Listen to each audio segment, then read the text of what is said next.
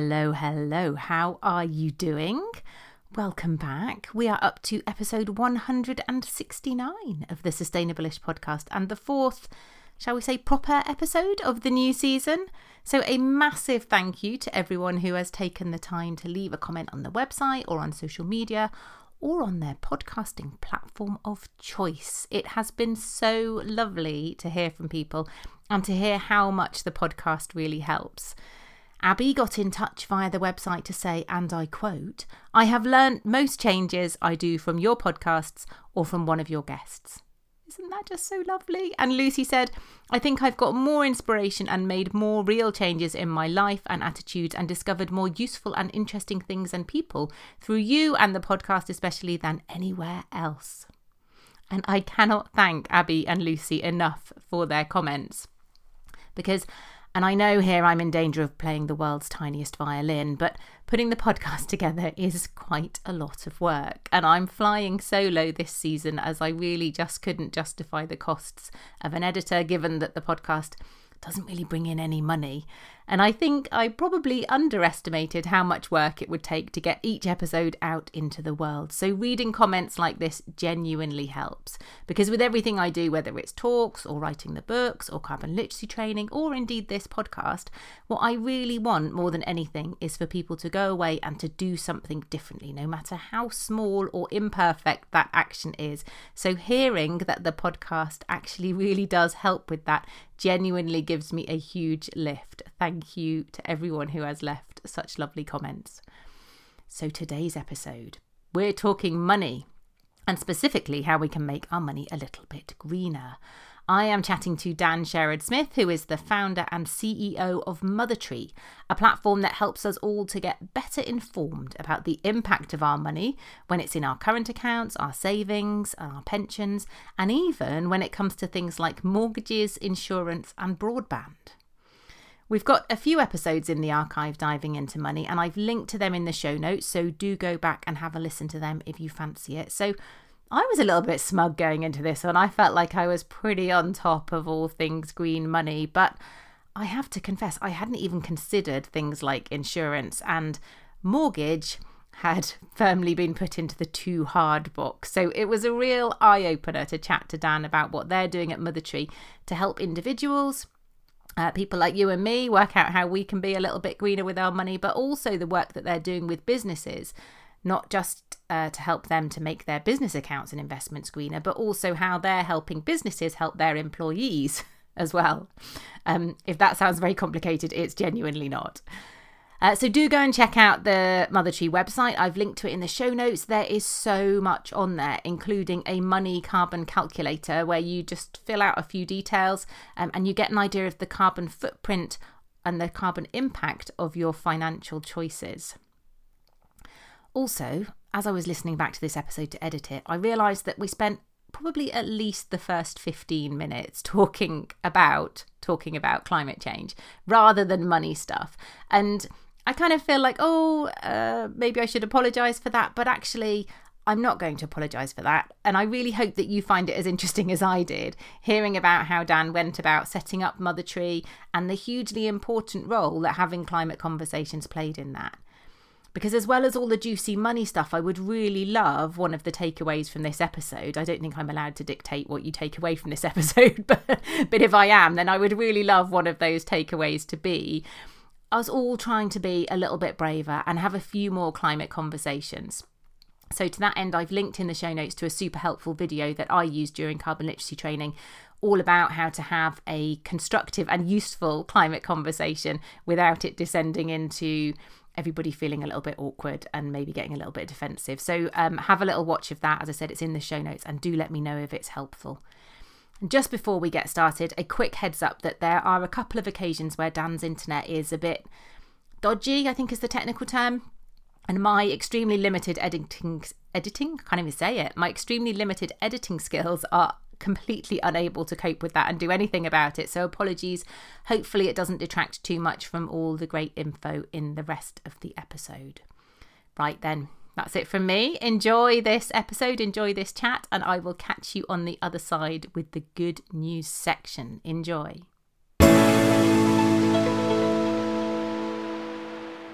Hello, Dan. Welcome to the podcast. Hi, Jen. Really great to be here. Excited to chat to you. Um, okay, let's let's just kick off with a really bog standard question. Who are you? Where are you? What do you do? That's three questions. Uh, so, uh, I'm Dan. I am the founder and CEO of MotherTree, and MotherTree makes it really easy for businesses and individuals to go green and save money. And we focus on six key areas uh, current accounts, savings accounts, investments, pensions, insurance, and energy. And I think the, the third question was where am I? I'm currently in Bratislava, Slovakia, so mm-hmm. Central Europe. Uh, moved out here about two years ago. Uh, but everything everything we do is is UK based. Oh my goodness! So we're going to get completely off topic now. Um, what what prompted the move to Slovakia? Well, my wife's a Slovakian, so we met uh, we met at work many years ago in London, and during during lockdown, you know, suddenly was, there was no need to be in offices anymore, and she was pregnant, so she wanted to be near her mum for the birth, so we moved out here, and yeah, we haven't looked back. It's been great. Amazing. I have absolutely no idea of what what the what life is like in Slovakia and all that sort of thing. Has it been a culture shock or has it been good? It's, I mean, it's been great. It's definitely been a culture shock. Uh, it's, it's, it's a little bit like where East meets West, Bratislava, because they were, um, the communists rolled in in the '60s and basically bulldozed most of the city. They kept the really uh, very, very beautiful old town, but the rest is kind of classic communist wow. structure. So you really get a mix of of, of yeah, so the east meets west, but also uh, it's a country. This is my favorite stat about Slovakia. It has more trees per person than any other country in Europe. So it's a real forest country. So you get this amazing, uh, yeah, amazing forest to go and relax in and walk around. And and a contrast to the UK because I think we're one of the most un- depleted in terms of forest coverage um, nations in the in Europe, aren't we? So um, yeah. Yeah, we are unfortunately. Yeah. um. So, how long um has MotherTree been going?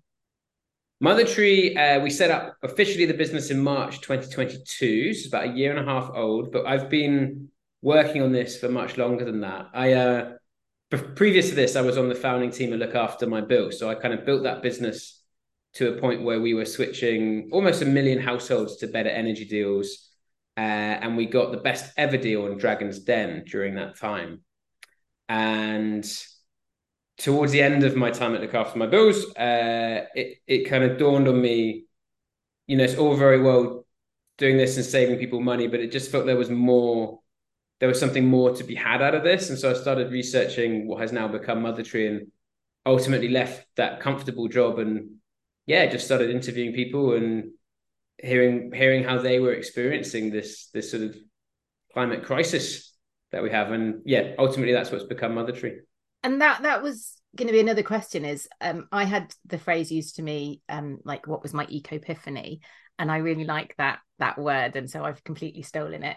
Um was there one moment for you where you were like oh crap or like you know because some people have that very sort of it was this or other people are like well it was just a sort of drip drip drip and then i realized i you know there's that i have a role to play and there was something i could do about this. Like how what was that for you i love that eco epiphany definitely stealing that as well yeah. fantastic way to put it i um so yeah my the first sort of time i i, I realized this uh, i was about 12 so i grew up in swansea south wales uh, and it's just on the edge of the gower which has in my opinion, the most beautiful beaches in the world. And my my wife likes to say they're the most beautiful beaches in my world.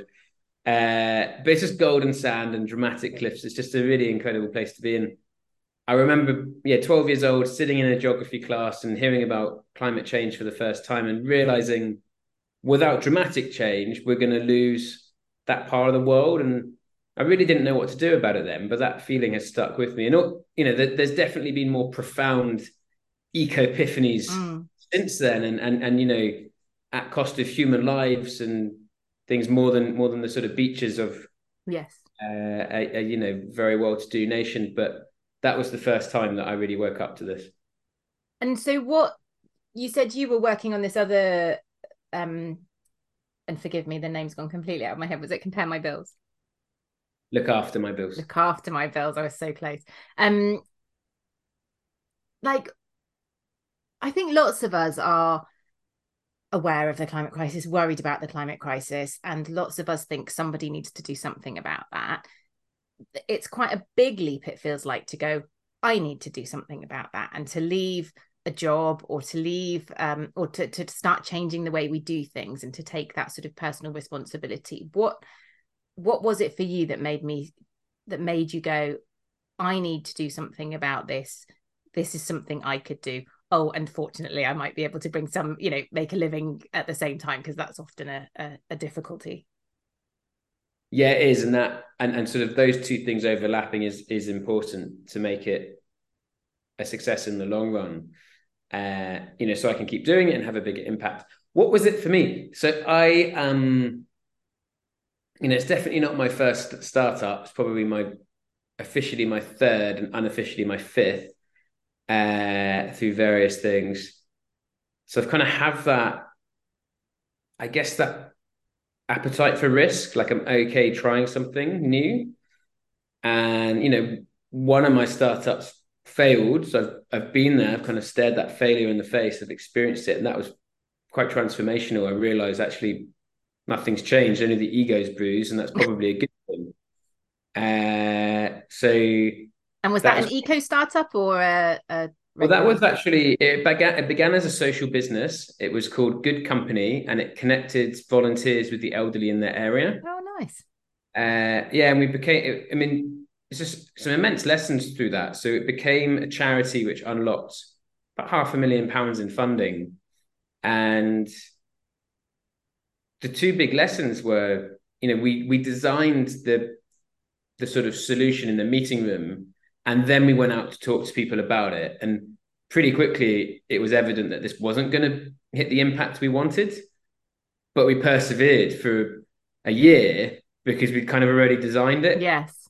And ever since then, I do it in the opposite way. For me, it's like talking or listening, not talking, listening to people and hearing where they are and seeing if I can add value to what to their day to day lives.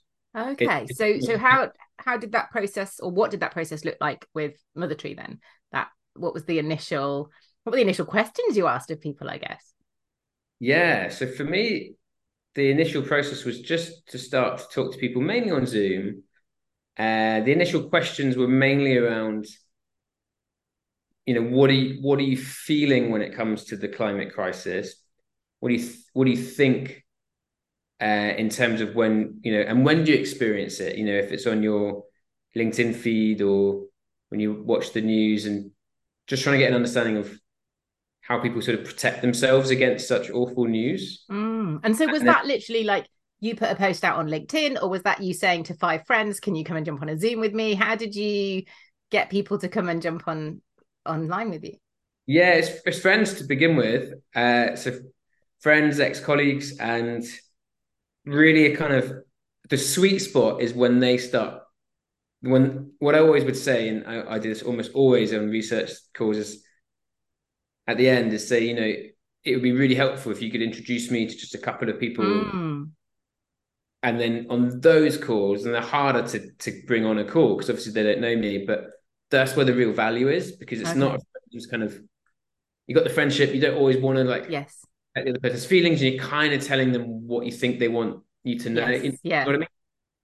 But the friends of friends, they they don't have all of that nuance. So they'll just they'll just kind of tell you if it's if it's shit or if it's good. And uh, and were those because uh, sorry, the reason I'm digging into this so much is because I you know I I'm increasingly talking about the importance of talking about climate change and and the idea of getting on you know 50 100 i don't know how many you did zoom calls with people to talk about climate change. Were these people who already self-selected as people who were worried about climate crisis or did you get a complete broad range of people going climate crisis what climate crisis? through to like yes i'm already on board and i'm already doing stuff or like was was it a genuine cross section of, of society or was it a um a microcosm of the eco bubble if you get? Uh, yeah, definitely more the microcosm. So, although I think it's important to talk to people you know, outside of the bubble. Uh, and on LinkedIn, I often talk to climate deniers because they engage with some of my posts, and that's fine because that gives me a new perspective. But I'm only interested in people who already have skin in this game, who already want to do something. Who it was a it was a process of people that already self-selected. They're already doing something to live more sustainably. You know, whether that's uh, shifting to less meat in their diet or cycling to work, or you know, just mm. some sort of action where they want to do. Uh, they want to have a more positive impact on the planet. Yeah, and did you find that that that process because i find i can talk to you really happily about the climate crisis i can do webinars i can stand up on stage i can you know I, i'm very happy talking about the climate crisis with people who have already given me that permission if you like. What's very what i find very difficult is talking to my friends or mums in the playground or because it feels like it's a very emotive uh, topic. And you know so did you find that having that process of having all those conversations with potentially some people strangers albeit on zoom and you've got that permission made it easier to have those other more day-to-day conversations about climate with people a really good point i um i'm not sure it definitely helped creating a safe space for someone to talk about it and sometimes it became therapy you know yeah. it, it gets to really uh, it drives at some really strong, understandably emotions. Mm. Uh, you know, frustration, anger, overwhelm, guilt, some really strong emotions in there. Yeah, and also yeah. kind of harks to what's going to happen for our future. So it's very emotive. So for me, it's the Zoom calls were necessary to create a really safe environment. Mm. Uh, whereas I find with family uh, and friends, you don't get that kind of yeah. um, you get a different type of feedback. Yes. Because there's just a different relationship.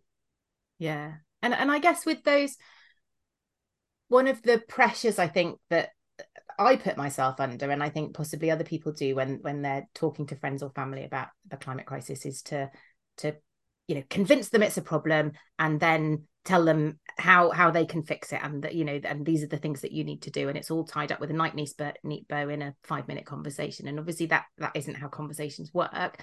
But when you're if the premise of your zoom call was i'd love to have 20 minutes of your time to talk about how you feel about the climate crisis you're not then under pressure to fix it for them or to explain it to them or like and that's that is much more represent that is much more useful i think i would just for us and I'm working with my community on this is like, how do we have more of these everyday climate conversations by just saying, I'm really worried about this. How do you feel about it? And just letting the conversation happening rather than feeling like we've got to fix it or we've got to convince them or we've got to do something about it. We just want to get people talking about how they're feeling about it. And so was that quite a useful like i really want to know like what exactly what questions did you use and what wordings did you you know all that sort of like how did you how did you kick off the conversation because it is quite a as you say, emotive, intense thing to talk about.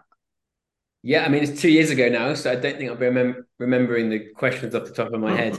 but um, I think the first thing is is to make sure it's a really safe space. Yeah, you know, and and those those calls were often recorded, but I did say you could turn the recording off any point, and you know, haven't shared them beyond me and the immediate mother tri- mm. mother team, and I won't be sharing it beyond that. Um, but just making them feel very, very safe, and going in with a very open mind in the sense of like, I and you're right, I'm at, you know, it was a kind of I'm not here to convince, and actually I couldn't convince because I didn't have a product at that point. It wasn't yes. even like angle. It was it was just to listen.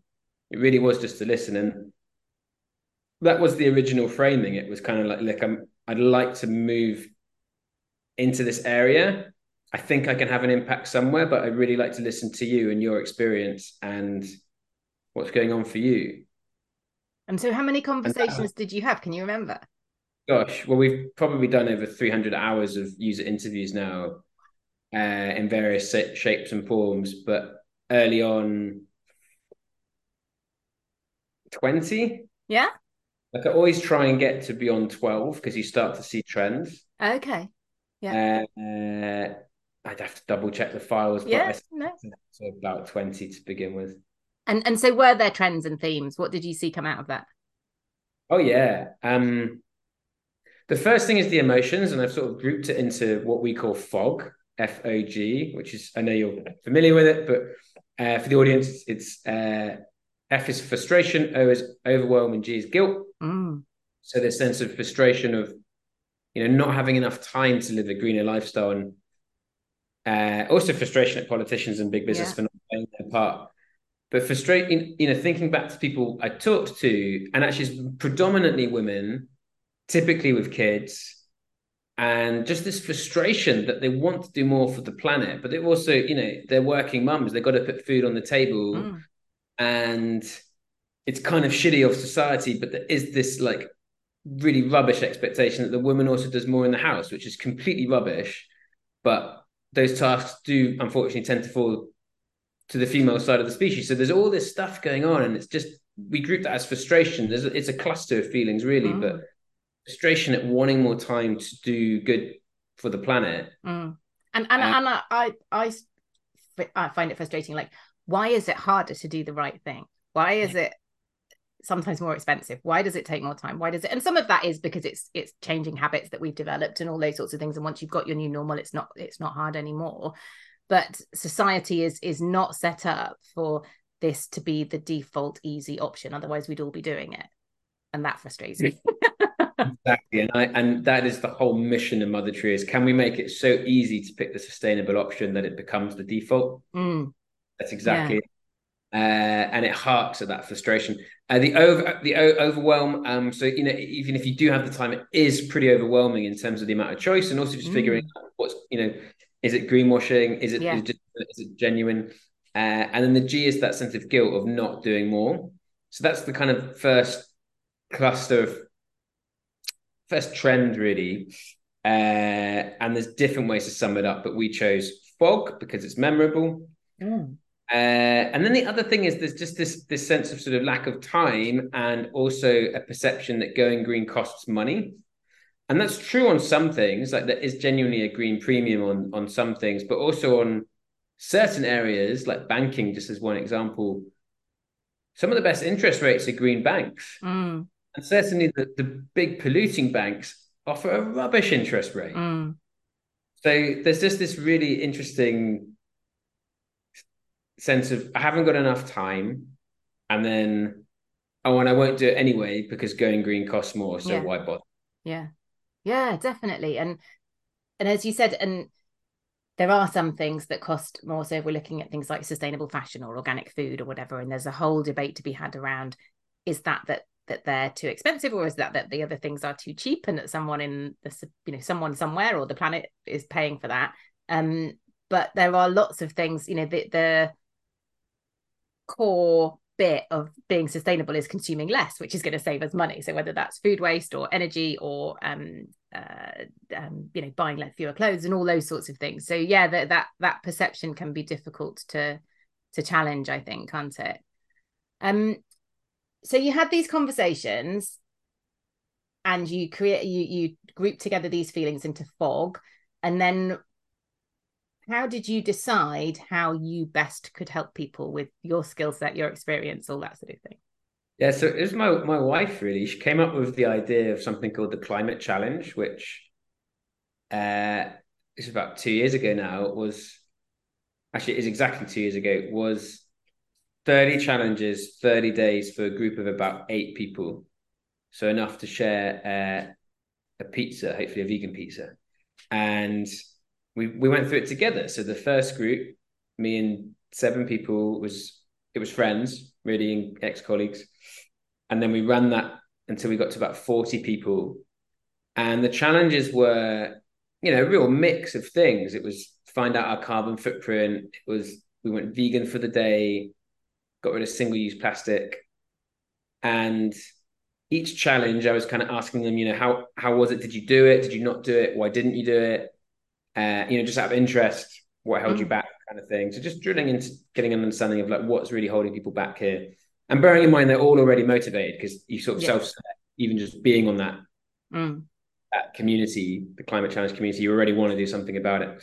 Basically, through the challenge, realized where our banks were lending money and where our pensions were investing and and yeah it was really stark so kind of realizing hsbc and natwest who were my banks put you know hsbc put about 10 billion into oil and gas every year natwest is about 2 billion uh, but also NatWest have been found to being invest um, to being investing in cluster munitions that we know have been used in, in places like Syria. Mm. So uh, these were just things that I'd never support, and equally my pension was two percent in BP and Shell, one percent in British American tobacco, one percent in weapons, and just realizing places was a real wake up call. And it wasn't just me; it was a consistent. Yeah. Each group that went through this was the thing that got people fired up and taking action. So that's ultimately where we um where we focus MotherTree. And I think you're so right that most people we know about trying to reduce meat and dairy. We know that you know we shouldn't be maybe flying as much as we we are. We know that we should be you know we know these big things but consistently i i, I find the same when i um sort of do workshops and talks and things and then i say i say oh and had you thought about where your money's invested? And people no and and it's just such a like oh my god moment for so many people isn't it? And there's there's i know you've got your i want to talk in a minute about your money carbon calculator and there are various other websites you can go and you can look and they will rank your bank and that sort of thing. And and it, you can literally do it in like two minutes can't you? And go oh.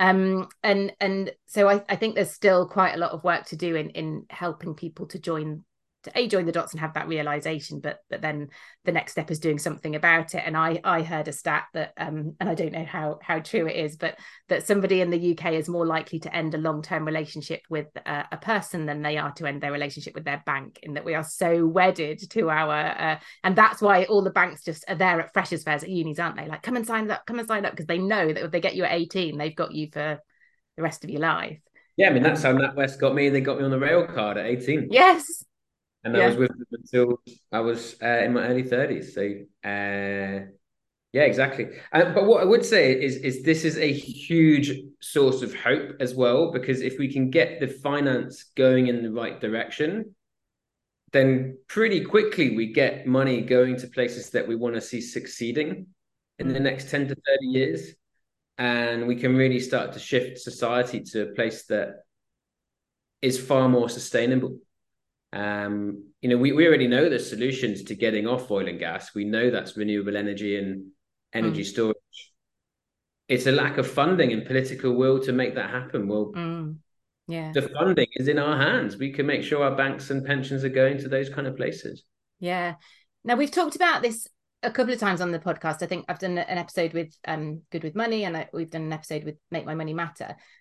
And but there are people who it might be surprising but there are people who might not listen to the whole back catalogue so they might not have listened to those episodes. So for anyone who is having that oh my god i had no idea about my money you've you've sort of said that um you know you discovered that your your bank or your pension might be investing in um, you know like munitions and uh, so how how prevalent is that? If we're using a high street bank for our current account where might our and and, and like you know if i've only got 100 quid in there and i keep going overdrawn do I need to worry about that? But like, why? How are they using my money to fund this stuff? I guess is the other thing that people might be asking. Yeah, I mean, what might they few... be funding, and how are they doing it with my money? I'm glad you summed it up. Uh, so, what might they be funding? The big high street banks. So, Barclays, HSBC, Santander, Lloyds, and NatWest, and their affiliated brands. So, you know, First Direct for HSBC, um, Halifax for Lloyds, RBS for NatWest those banks are heavily funding fossil fuels. Collectively, they put in 29 billion last year to oil and gas. So this is the other thing that I think people might be asking is like, so do BP go to, for example, HSBC and say, we, oh, the government have just released 100 new licenses. We want to go and drill for oil. Can you give us some money? Like, is that how it works? Uh, kind of. Like they'll re- they'll release a bond to say, you know, this is to go and do X activity, and then they'll look for financing to deliver to that bond.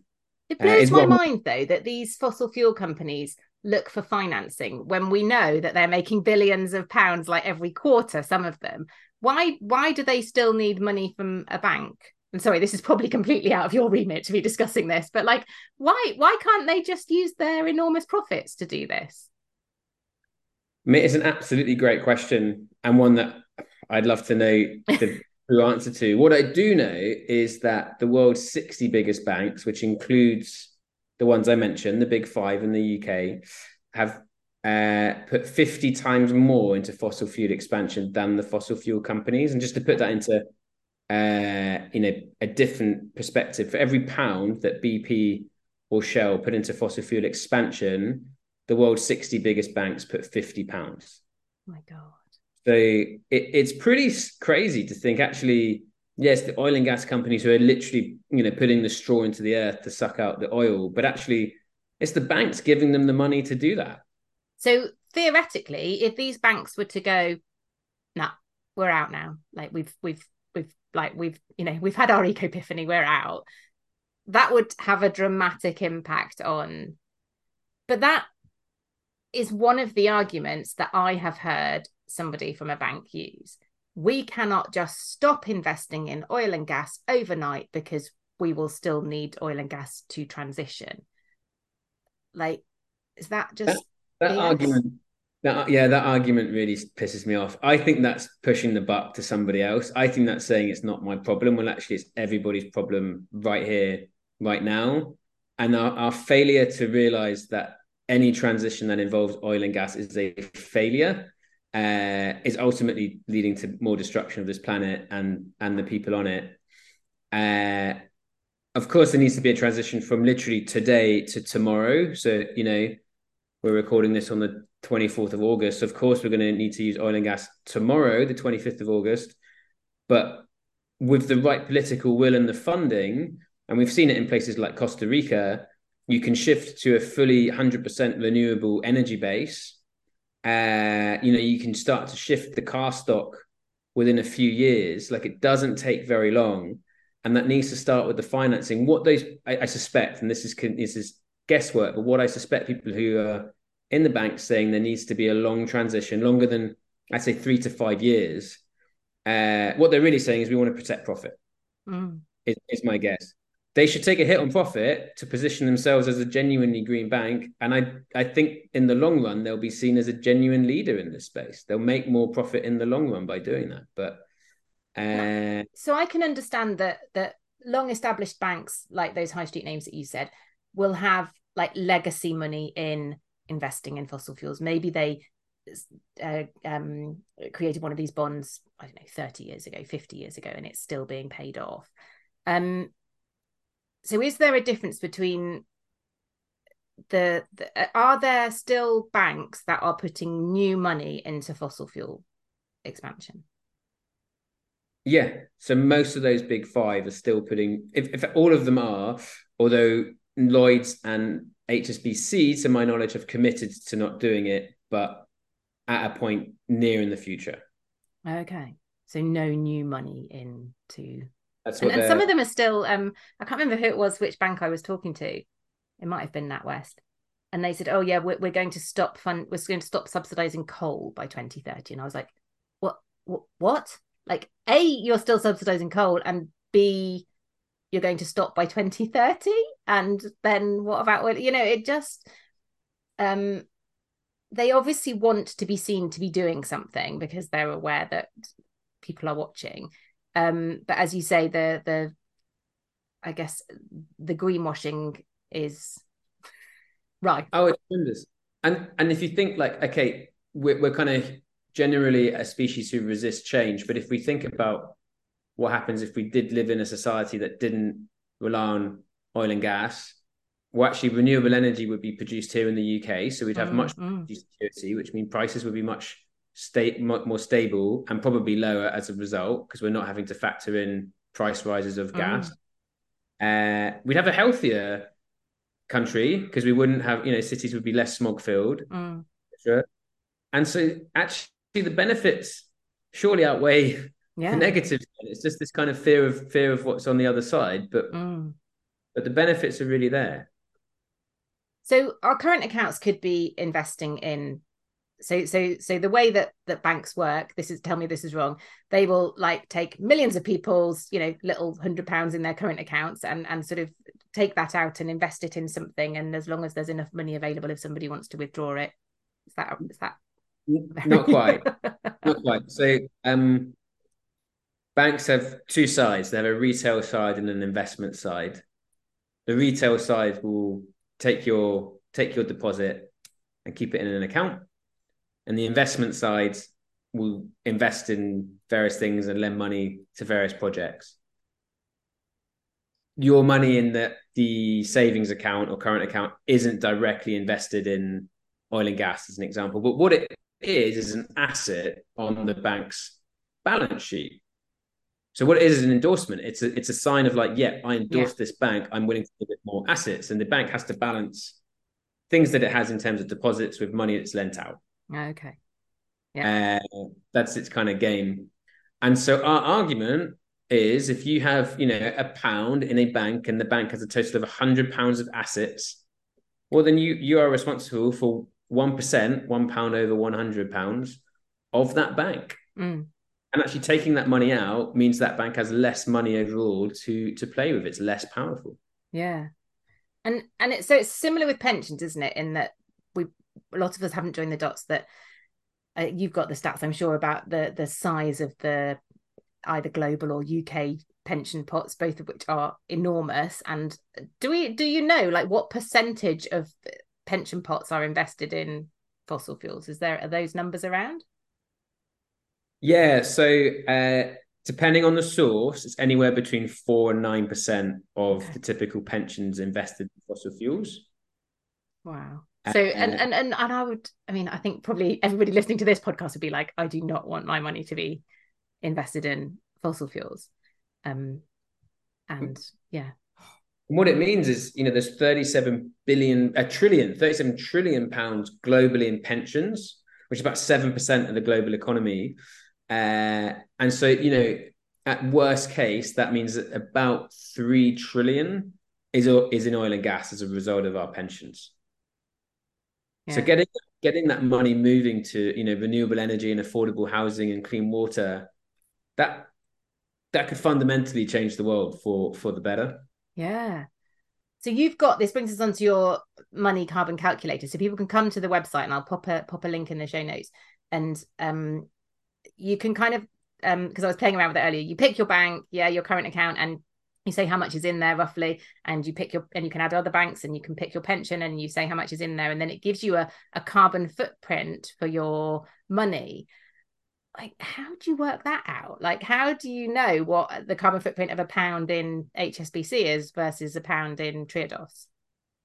Yeah so we use a proportional approach. So basically it's a bit like I said earlier if you have a pound uh, in hsbc and let's just say hsbc have 100 pounds in assets you're responsible for 1%, one pound mm. over of HSBC's overall footprint.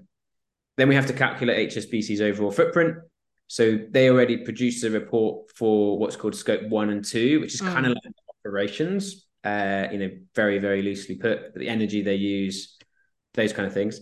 Scope three, the reporting from banks isn't great, and it should, in theory, include their investments uh, but we use a lot of other resources that are available um, pretty much freely, although we also partner with people like Mike Berners Lee, who's a, a leader in the carbon footprinting space, mm.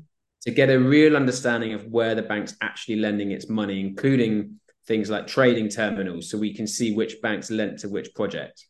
And what that allows us to do is build up a, a view of their investment portfolio uh, and we use a triangulation method, which means every single data point has to have three sources to confirm that point. Wow. I'm so uh, glad you guys are doing this and I don't have to. not, I mean, luckily, there's a much smarter team yeah. than me, than me uh, doing doing the uh, the real work, uh, including my co my brilliant co-founder Craig Wellington, and that ultimately gives us a full picture of their carbon footprint. And let's say that carbon footprint, just for uh, example terms, is is 100 tons well, if you have a pound over a hundred pounds in assets, so you'll you have a one percent of that bank, therefore one percent of hundred tons, you have one ton uh, attributed to you in terms of your carbon footprint. So that's how we do it. But what I would say, you know, it's it's always there's never 100% accuracy on these things. Mm, like, yeah, yeah, yeah. Best guess. So, a couple of um, questions that people might have, like how how how do I know where my pension is? Like because most of us we go and start a new job and they say sign this piece of paper about your pension and you sign this piece of paper about your pension and file it or whatever like so do we speak to hr is there somewhere we can go and check online? Like how how do we know? That's an absolutely brilliant question. Um definitely speak to hr it, you know they will hold the details uh, but also you should get a yearly report from your provider uh, so if you if you know if you're one of those people who keep that that paperwork, great, then you, maybe you don't have to go to HR.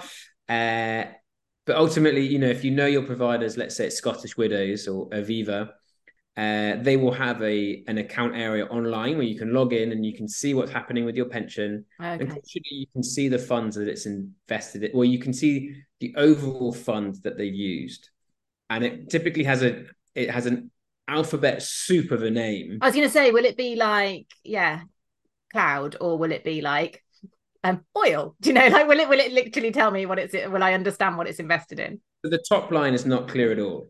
They, you know, it has all sorts of different wacky names, but what I suggest is you take that name, copy it, put it into the browser, ideally in Ecosia, if it's Google, mm. Ecosia plant trees when you uh, when you do search, uh, and then and there's a site called TrustNet, but there are others. But TrustNet will then show you the top 10 companies that that fund is invested in. Oh. So you'll at least be able to see the top 10. And the top 10 typically covers about 5 to 15% of the overall fund, but it'll at least give you that first view. Yeah. Uh, now, now, for a more detailed view, obviously, you know, services like MotherTree can provide that. Yeah. And we do that for our clients. But just as that starting point, that's um that's a good way to go. And then the final thing I'd say on this is if you're unsure where your pension is, there's a government free government service. Typically takes six weeks, five minute form to fill out, and they actually go and hunt for previous pensions. Oh, okay. So you, you never know, you might uncover an extra pension here and there. So where do we find that? Uh, there's a link on on the government website. So I okay, will. Cool. Um, let me just. Sort we'll, of we'll, I'll, I'll, I'll find it for people and we'll, and we'll pop it in the show notes. Um, the the other thing is like when when I was playing around with the carbon calculator earlier, and it said who is your pension with, and I was like, oh, and then it says and then I think it says, you know, is it in a sustainable fund with this company? How would we know? Um, so we, so the MotherTree uh, platform, in, similar like we do with banks, we're able to look at pension providers, the funds that they're in. Uh, on the platform, we like to keep it simple, so we just say which which pension provider are you in, and so we then attribute it to the default fund. If you choose a sustainable fund, we attribute it to the default sustainable fund. And so, uh, how would we know whether we were in a default fund or a sustainable fund? We would have oh, had to have actually asked somebody to put it in a sustainable fund, would we? Yeah. So when you log into the, uh, sorry, I was getting the link for the government service. Just of that question. I've put it in the. um Thank you. Yes, it's there in the chat. I put it in the chat.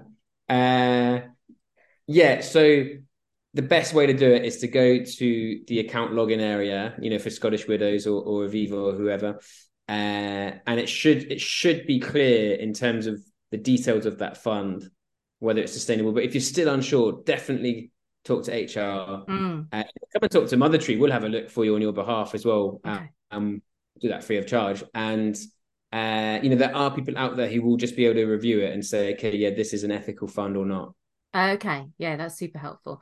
So, um, so we do all that, and then um, you guys like you give the the carbon footprint in tons don't you of, of what people's money is?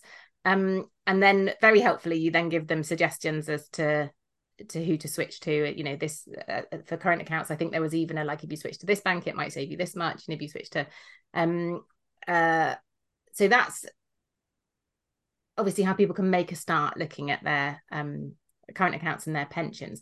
The other thing that i wanted to ask you about was i know that on sort of looking around, having a poke around the website. Um, two things that you mentioned that I think most people would be like, mm, well, maybe three things actually: mortgages, insurance, and broadband. Like, how how do I get a, a, a sustainable mortgage? Like, I got no idea. Mortgage is really interesting. So mortgage. Uh, First up, you know, if you have a mortgage with Barclays, well, that is also giving Barclays your business. So again, mm. it's an endorsement of their of their investment uh, policies. So there is just a kind of consideration where who's the mortgage provider actually with. Mm, mm. And then the next layer down from that is this kind of idea of green mortgages.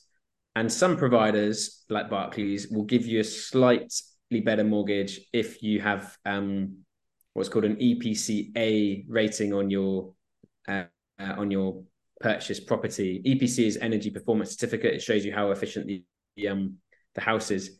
I argue that's greenwashing because uh, what Barclays are basically doing on that is is bringing in as much of the EPC A rating as they can, which lowers their carbon footprint. Right. Yes. Efficient. What we're not doing is improving the housing stock of the UK, which needs dramatic improvement, which also then saves people money on their bills. Yeah. Yeah. Better uh, energy efficiency of the home. But there are providers who will do that, like Ecology Building Society, who will actively take on uh, lower EPC rated properties which negatively impacts their carbon mm. footprint, mm. and they'll work with the customer to move that property up the scale, mm. which is genuine. Yes, actually quite helpful. Yeah, genuinely green mortgage. That's yeah. how I suspect it should be. Um, so that's mortgages. Uh, and, and are there many? Because because certainly we we found when we were looking into our money, I think mortgage was one of the last things that that we came to, and it, you know, as much as a, it feels like a headache moving a current account, moving a mortgage feels even more, you know, um, of an issue, um, especially with interest rates doing what they're doing and all that sort of thing. Like, are, are there many options for us to move mortgages to? It really depends on your own situation, uh, but there are there are green options out there. There are banks that are actively offering kind of green mortgages. Uh, the greener banks are competitive in this field, but it mm. really depends on your own situation. Mm. You just, as you said, it is a complex market, so you just have to uh, sort of work through the data in terms of what's best for you, and then what are the options as a result. Yeah, and insurance. I don't. Um, we don't need to dive into too much because we've actually got an episode coming up on insurance. Um, so we won't uh, do that too much. But broadband. That, that so again, who's, insur- who's insurance um, with? Nick from Nature Save is coming on. Oh, fantastic. Love Nature Save. Can I just do a little bit on insurance? Yeah, I'm yeah, passionate about it. Pet projects. So a, a, project can get all the finance it possibly needs, but if it doesn't get the insurance, it still won't go ahead. And we've seen that in Vietnam. We've seen coal mines not happen because they didn't get the insurance, even though they had all the finance. And so that money started to go into renewable energy in v- Vietnam. And so, if we can get enough people going to uh, insurance providers who refuse to insure oil and gas, mm. then that's another way we can put pressure on those uh, on oil and gas, but also make sure we're uh, getting renewable energy happening. And that that blew my mind when I, you know, I've had a quick sort of pre pre chat with Nick, and and I was and I, I just like hadn't. I mean, why would you stop and think about it? I guess, but I was like, so insurance companies are insuring oil fields, and he was like, yeah, and I was like, oh, oh, hold on a minute, this doesn't feel good. Um, so yeah, that was, you know, I was like, oh, I'm, I'm all over all my money. I've, I've done all this. And I was like, oh, oh, goodness me. Um, so yeah, that's super, super interesting, isn't it? Um, and then, yeah, like broadband, do you, do you guys do anything with like mobile phone providers? Like, oh my goodness, how, how far do we have to go with this? Yeah, so there is a really long tail. And when we started out, we were doing everything for clients. But now uh, we've got something called the Green Living Service, which specifically looks at finance and bills, which includes mm. broadband. Uh, and we've deliberately limited it. But in terms of broadband and, and, and mobile phones, we also cover that. There's there is a dramatic difference between the providers who are doing who have a genuinely low carbon footprint uh, and those who still have a pretty high one. Now, the impact of shifting broadband providers is significantly less than the impact of switching a bank account or uh, or your pension mm. or even insurance, relatively speaking. But there is still a gap, and so you know, moving our moving our broadband and, and phones over to ethical providers uh, also just shows the market this is this is where we want um, providers to be in the future. And do you have suggestions on the website for broadband providers if people want to go and do that themselves? We don't on the website. So we provide uh, as part of the Green Living Service, mm. which is a kind of bespoke service to each to each person. We do. I suspect in the future, you know, we want to get each area as as clear as we've got the hmm. banking mm. side, which you know we've got the league table and things. Um, but it's just a matter of resource. Yeah, yeah, yeah, yeah. Once we can do that, we'll uh, we'll definitely publish it as well. So I'm I'm super aware that we've got like a hard stop at, at the end of the hour. So I've got like so many questions for you, and I'm trying to carefully pick ones that I think will be the most helpful. Um, I'm feeling listening to all this the O of the overwhelm, like going, oh my God, like I hadn't even thought about money. And now I've got to think about my current account, my savings, my pensions, my broadband, my insurance, like my mortgage, it as I, I said to you earlier, that stat about being so wedded to our current accounts and, and not moving, there is and and when in the episode we did with Make My Money Matter, I think they said something like only seven percent of people would actually move their pension because it feels like such a pain in the bum. Like, so help. What do you guys do to help people get over that overwhelm? Yeah, so we we have a service called the Green Living Service, which works with businesses as well as individuals, and we run what's called our MPS methods that basically measure, prioritize, switch. Uh, measure, we take real time to understand you, your values, your budget, and your current situation. And you know, typically it's 45 minutes on on your of your time, and then a lot of our time then doing the research to really understand what's going on behind the scenes. Then prioritize. So we'll return uh, with a personalized report. It'll show you exactly where you are, It'll also start to show the trade-offs in terms of okay, do I uh, can I reduce carbon and also get a better interest rate, or is there a trade-off there? Does it mean actually switching back to a higher carbon bank to get a better interest rate? Like we'll start to go through those trade-offs, and also on values. So you know we've looked at uh, for for clients biodiversity performance, we've looked mm. at pay gap performance, we've looked at equality, diversity. Uh, so we go a lot deeper than carbon, uh, because you know the problem is a lot deeper. We have mm-hmm. you know, there's, a lot of things we can start to get our money to. So we look at values as well. We prioritize. We draw up a plan, uh, and then once you're happy with that plan, we move to the switch stage where we do all of the paperwork on our client's behalf. So you know we do all of that hassle, we do all of that admin, and we draw on on the experience of look after my bills, where we switched you know almost a million households to better energy deals year mm. in year out. So uh, that's the switch stage, and that unlocks the savings. And typically, we say, you know, on average, we save clients about 40 hours of research, which about a, you know one working week. We save them uh, on average three thousand pounds in yearly savings, and uh, we reduce carbon footprints by about 10 tons wow. per, per person. I would also so say, when, to put that into context for people who might not, you know, speak about this stuff every day, the average i mean mike berners-lee puts the average uk footprint about 13 tons. There's lots of other you know i, I tend to use a sort of 10 ton average because it's a nice round number. So so obviously that that average carbon footprint probably hasn't taken into account people's financial people's money footprints if you're already slashing 10 tons off it. Exactly yeah the typical footprint i use the same 10 our typical money footprint for the average uk consumer is 10 tons. Wow uh, so really our typical our average footprint probably is nearer to 20 tons if we take into account money or it, it is, although um, it's a little bit more complex than that. Okay. But on the surface, I think we can say it is. Wow. Uh, and so yeah, we reduced for the average about 10 tons, or average client 10 tons. Yeah. And what, what I would say is we also work with businesses. So, you know, for founders, for sustainability managers, everything that applies here in terms of um, uh, banking, in terms of pensions, in terms of insurance, also applies to businesses. And actually, uh, when we looked at the average UK SME, typical carbon footprint is about 75 tons. Uh, when you add in just their cash in the bank, it moves it to 150 tons. So it doubles the footprint. Uh, so we also work with businesses just to make it really effortless to uh, yeah reduce carbon and save money for those businesses. And do you work with businesses of all sizes? So you could work with you know a, a sole trader right through to I don't know Mars or Unilever or you know like that would be a great domain so contract got, to have. We've got quite a few sole traders. Our biggest client to date has 900 employees. It's okay. Partners, uh, one of the fintechs in the UK. Um, but you know that's our that's probably our, our sweet spot is that range and so would you with an organization would you work with with them on the business's finance and then also work with their employees on that individual finance thing for them exactly yeah so that's a great service to be to be offering, isn't it? Like if I worked for a company that were like, "Do you want some help with your?" I'd be like, "Yes," and we'll fund it. Yes, please. Yes, I do. Yes. Um, on the funding thing, so that all sounds amazing, and I'm like, yes, I really want to come and do a, um, do this with you guys. Like, how much does it cost?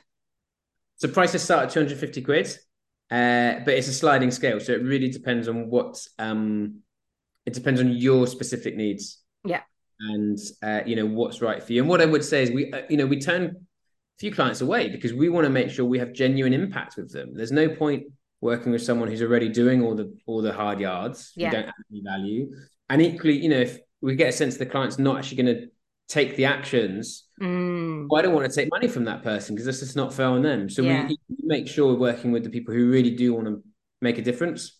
And it uh, sounds like from what you're saying in terms of average savings, people would make that money back again in the in the money that they would save. Yeah, we and, typically look for at least a two x return in the first year, but obviously once you've done the changes, you get sure. those year after year. And just very quickly before we finish, what's the difference between using you and going to my independent financial advisor and saying I want all my money stuff to be green? Well, the independent financial advisor can cover things like investment and uh, pensions, but they can't cover things like, as far as I know, uh, insurance and banking and mm-hmm. energy and other parts. But also, so we're kind of an umbrella, so we sit above the independent financial advisor stage. We do work with um, some IFAs, independent financial advisor, uh, but you know they have to be really on point in terms of what they're doing with consume with clients' money. Yeah, um, the ones we work with, but we're able to look, given your specific criteria. Mm. You know, what's the best sort of moves to make? Is it an IFA? Is it something else? If it is an IFA, what kind of IFA in terms of service and fees and uh, you know input do you need and want for your lifestyle and to match your goals? And then we'll make the introduction and uh, you know obviously we've already vetted the IFAs that mm. we work because because there are like I remember when we first spoke to our financial advisor, and this was years ago, and he was just like, "You want you want to do what?" Do you know, like it, it just wasn't something that was particularly being discussed, and and I, and I hope that that is changing, and that the more of us are asking of our financial advisors that we want to do this, the more they will then get have to get clued up on it and stuff like that. But um, it might be that you have a financial advisor who's just like don't really understand why you want to do that, and and not not really understanding the different options that are out there. Such a good point. We're actually working with a company it's a leading charity in the US who are basically using us as their referee for their financial advisor.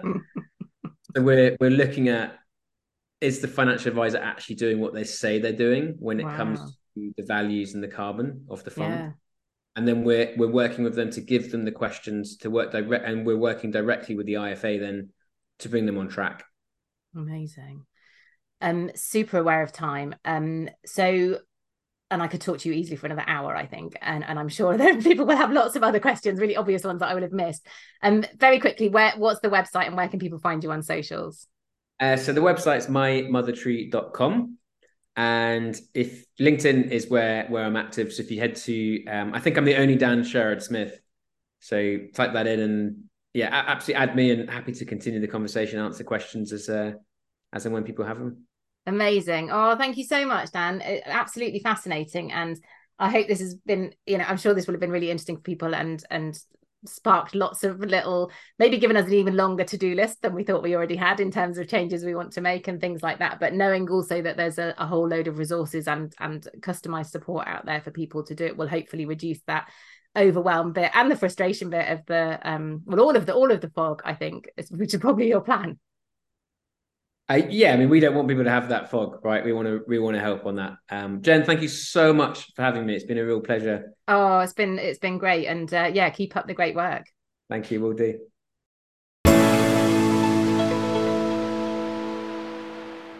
A big thank you to Dan for joining me for that chat. As he said, it was feels like ages ago. It was back uh, towards the end of August when we recorded that, so it's lovely to be able to get it out there. How was it for you? Did you learn anything new? I don't know about you, but as I said in the intro, I had never even given any thought really to insurance, and my mind is just a little bit blown about that. I did teaser in the interview that I had a chat lined up for the podcast with Nick from Nature Save. We're still trying to pin a date down for that, but I'm really hopeful that it will still happen. So do keep your ears peeled for that one, and I'm sure it will be an absolutely fascinating episode that will blow my mind even more. So let me know what hit home for you in this episode. I really loved that FOG acronym and can absolutely hard relate to the F, the O, and the G. What about you? and uh, and what have you learned? What are you going to go away and do after listening? Maybe you're going to change your bank or check out the Money Carbon Calculator or any of the other great resources on MotherTree. Do drop me an email. I would love to know. My email is jen at sustainableish.co.uk or you can leave a comment on the episode on the website, which is www. Do I even need to say that anymore? A sustainablelife.co.uk and then go forward slash podcast or come and find me on social media where I am sustainableish pretty much everywhere. Okay, so here we go with this week's good news section. In The Guardian this week, Stockholm are planning to ban petrol and diesel cars from the centre of Stockholm from 2025. They have announced plans to become the first big capital city to ban petrol and diesel cars from its centre in an effort to slash pollution and reduce noise. So, from 2025, there are 20 blocks of Stockholm's inner city centre spanning its finance and main shopping districts where diesel and petrol cars will no longer be allowed. And this is I guess, a, a, slightly, well, it is a more ambitious step than some other major cities have already taken. So, um, Paris, Madrid, and Athens have banned diesel cars. London, as people from the UK will probably know, has a charging scheme that covers the most polluting combustion engines. But this is going one step further by banning both petrol and diesel cars. So, it'll be interesting to see how that pans out and um, if it encourages other cities to be that little bit more ambitious. Closer to home, from positive news, Hull has become the first city in the UK to approve a right to grow scheme, which lets people grow produce on unused council land. This sounds like such a brilliant idea. Um, and I love this quote from Alex Robinson, who is the CEO of Hubbub, who are an environmental charity. He described the move as a severe outbreak of common sense, which I absolutely love. Let me know if you do too. And even closer to home, Earlier on this week, I started a thread in the Sustainableish Clubhouse about this idea that we need to get better at talking about some of the genuine joy that often comes with living more sustainably because the media narrative is very much that the green movement are coming to take away your cars, your holidays, your burgers, and that a greener life is one of austerity and deprivation. And just general sadness, I think, this sort of bleak greyness. And this just isn't the case. So I asked Clubhouse members for the things that bring them joy. And honestly, it was the most uplifting thread to read. Here are just a couple of examples. Ruth said, The more I live out my values, the better I feel about myself. And I think probably lots of us can really relate to that. And Ruth went on to talk about the buzz she gets from cycling, the warm glow from spending money at ethical businesses, and she describes it as a free pass when buying second-hand clothes. And another comment was from Julia, who said, I love hanging the washing out on a sunny day. Oh my God, it's one of my faves as well. it feels so sad, doesn't it? But it genuinely is joy inducing. Uh, she also said, finding a book I want to read in the library um, or secondhand, um, having chats with the lovely ladies in the farm shop, knowing that I'm making things a little bit better just by shopping in a small local shop. So, what about you? What are the things that you do to live a bit more sustainably that also spark joy? Please do share. Share them with me and really do share them with other people around you too, because the more we talk about how much better so many of these choices choices choices make our lives the more others will be encouraged to join in as well so it's a really I think important move to try and sort of shift the shift the narrative and move us towards those social norms of more people doing more of this joyous stuff. So that's it from me for another week. Thank you so much for listening. You're an absolute superstar. If you have a minute and you want to spread some joy to me, please do leave a rating and a review wherever you get your podcasts and do share this episode with your friends. Have a great week. Thank you again for listening, and I will catch you next time. Take care.